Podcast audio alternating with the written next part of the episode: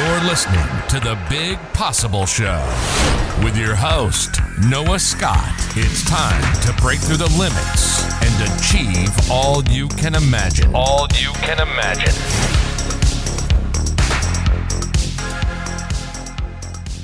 Hello, everybody. Welcome back to the Big Possible Show. This is your host, Noah Scott, signing on with Tommi Murshed. So, Tommi well, he started his career as a video producer, doing all kinds of cool videos. And one day he let go of the photo studio. And for three years, he drilled down like crazy into one area of video where he was helping his clients gain trust, credibility, and help people understand what they do through well, video testimonials. So, Tommi, welcome to the show. How are you, brother? Good to good to see you again. I know you're hanging out in Malta. So, how is everything? Things are cozy. It's October. The sun's still out. It's pleasantly, you know, it's kind of that pleasant mid temperature where you're not burning your face off, but you can sit outside at a cafe and half the time I'm, that's where I am.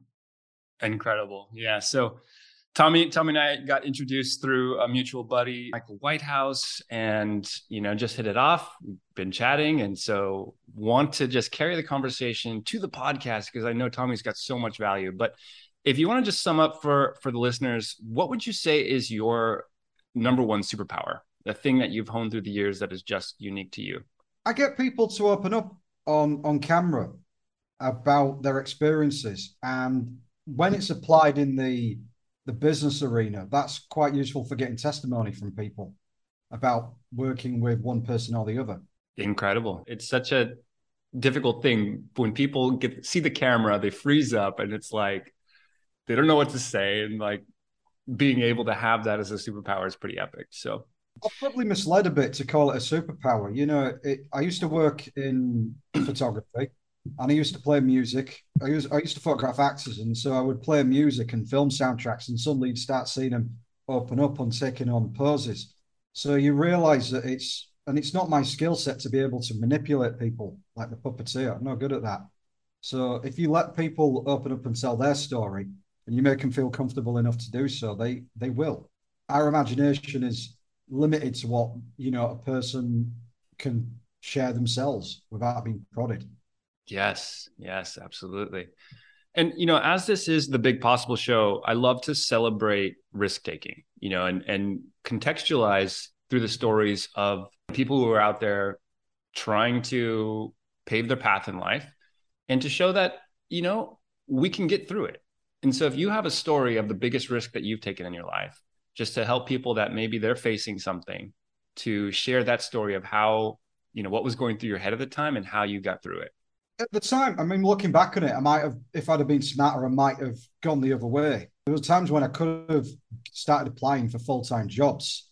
And as everybody does, you know, apply for the full time job, work on the business, and then at some point, you know, the part time thing or your hustle will become the main thing. But what happens to a lot of people I'd noticed was that they would get overtaken by this full time job, and that would become their identity, and they'd get comfortable. And then they'd be like, well, I could do this hustle, but then I'd have to give something up. And I kind of realized that, you know, like the human spirit's not a, an infinitely bendable thing. You know, at some point, you, you, when you get comfortable again after having some hard times, it's not easy to step back into the arena. So I never took one. There were times when I was living on families' couches, getting yelled at to go do something else. You know, no money. I wasn't able to give any money to anybody. You know, I was I was the family bum. You know, I, I was like the disgrace is the wrong word, but the one where they were all they had a lot to worry about, and there was a lot of requests to to take go and apply for something. Ironically, when I applied for like anything part time, occasionally, you know, the worst moment was probably trying to apply for a, full, a part-time job at McDonald's again, just to bring in some wage. But I lived too far away. There were times when I could have gone that way, but had I done that, I would have been able to focus on the business. I want to, it just wouldn't have happened. It's not just time; it's willpower and and focus, and that can get thrown all over the place when you're bringing back your work to the house, you know, and then stealing yourself up. I know people do it, but a lot of people break, you know, and I'd have done it. I don't think I'd have been where I am now. Mm. I love that the human spirit is not an infinite thing. You you only have so much time and so much energy in our life, and so if we think about the things that we're actually investing that time in, are they what we truly want? And it's well, it's so powerful. Yeah. The, I asked a coach once, you know, a friend of mine, and I said, "We're talking football. He's not a mad football guy, but he understands people incredibly well."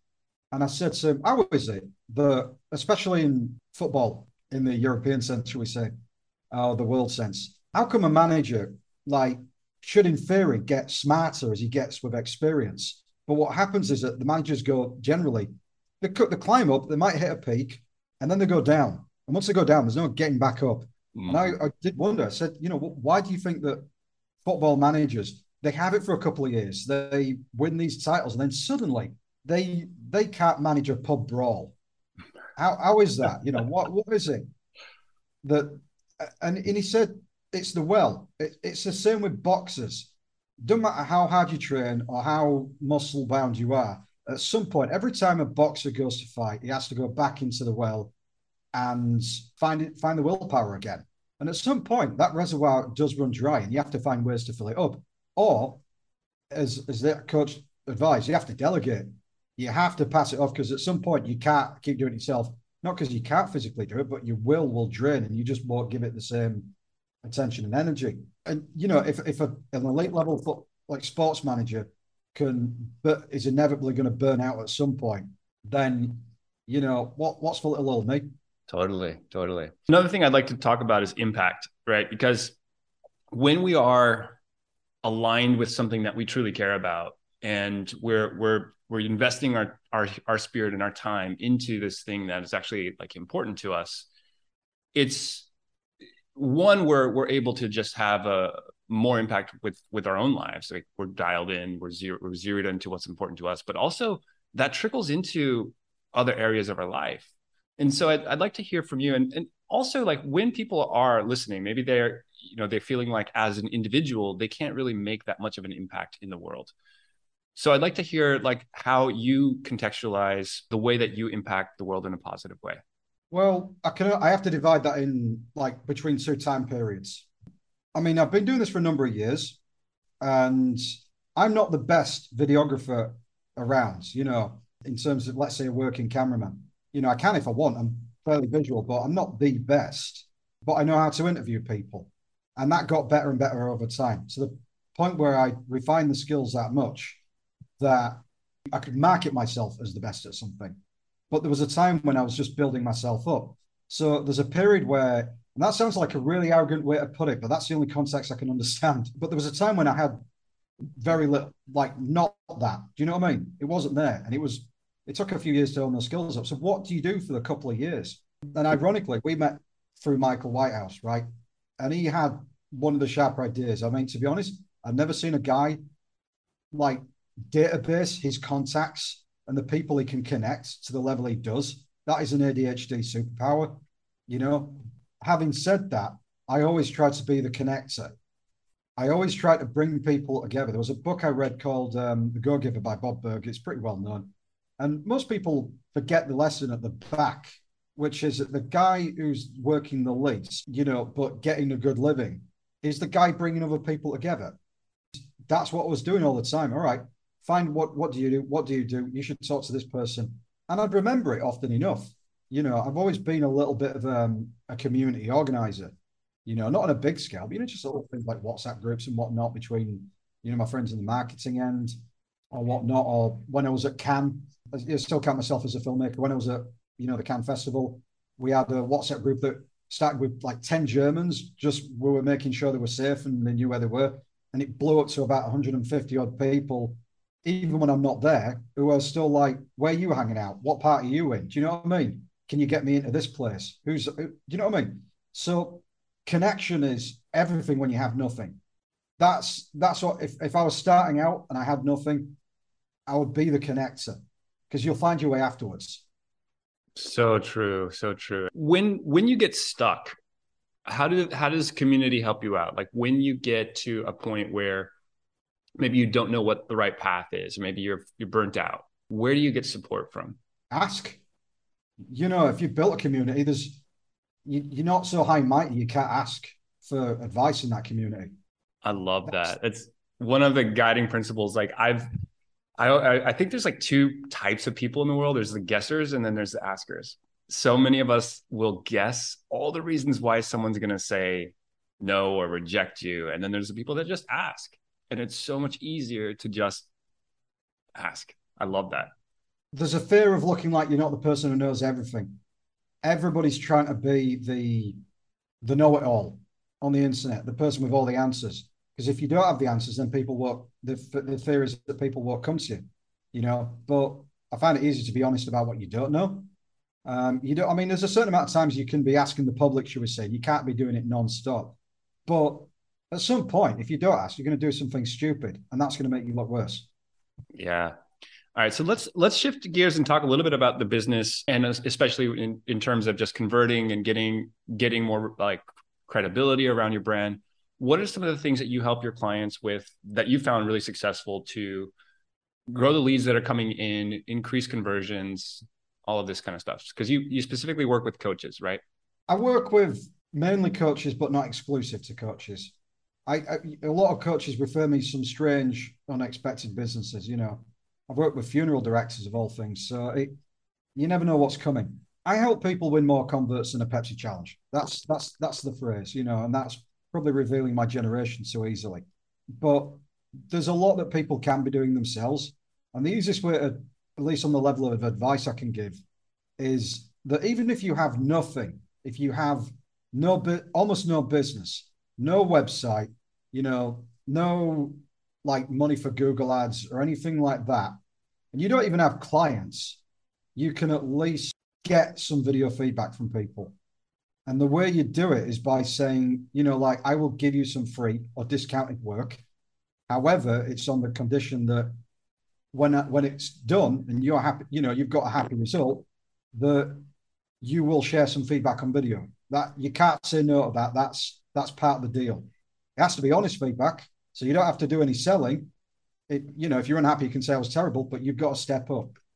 And from that, you've got a YouTube video, for example, and then to that you can show all the people that you that you want referrals from. You know, I mean, I'd say direct sell, and yeah, you can do that, but one person can bring you many referrals rather than just be one. You know, one person you put a target on their back by getting them to use that little video to refer you, you can start getting clients which can pay for your website, can pay for your copywriting, you know, can pay for your ads when you get going. And the more clients you get, the more video feedback you can win over. The thing is, is that I written is useful, and the more you stack up, the more credible you will look, especially in Google and LinkedIn. With that said, it can be faked. I mean, video can be to a degree, but not as easily.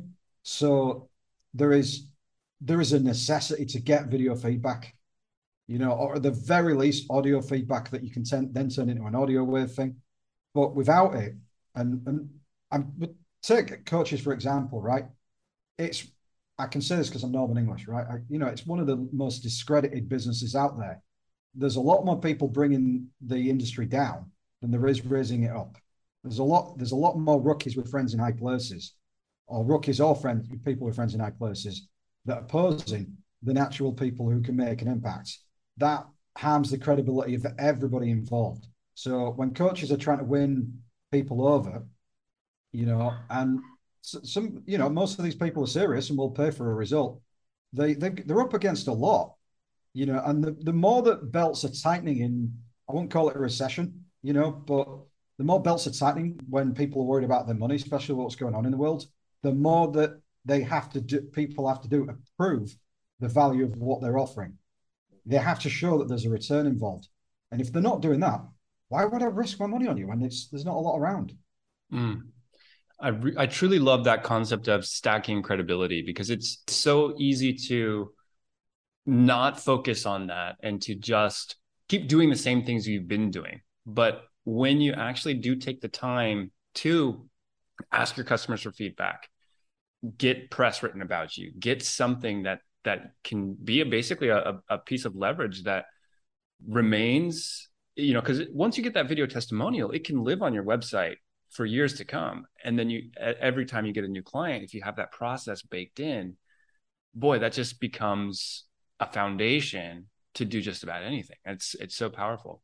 You know, as we're working towards wrapping up, I, would love to shift and just ask a really kind of a mainly a philosophical question because you know you've made the conscious choice to live in Malta because I think there's a there's a there's a level of freedom and and, and the weather and all of this other stuff. But what does what does happiness mean for you, Tommi? And and how do you think others can live a lifestyle that they feel truly free and enjoyable throughout their day to day?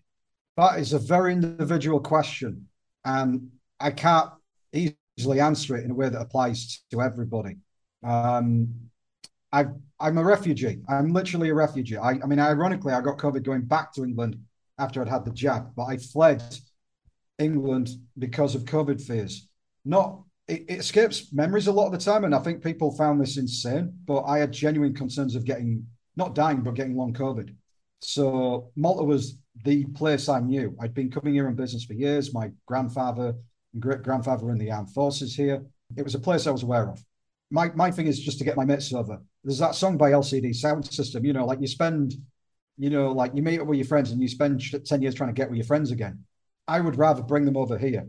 That's I like to see them when they're away from the drama. You do retreats, you get this. You know yep. what I mean? I'd like to see it. I'd like to get my friends and you know whoever over to visit, pay for their flights if they need to, hang out with them for a couple of days, send them away happy, and spend quality time with them.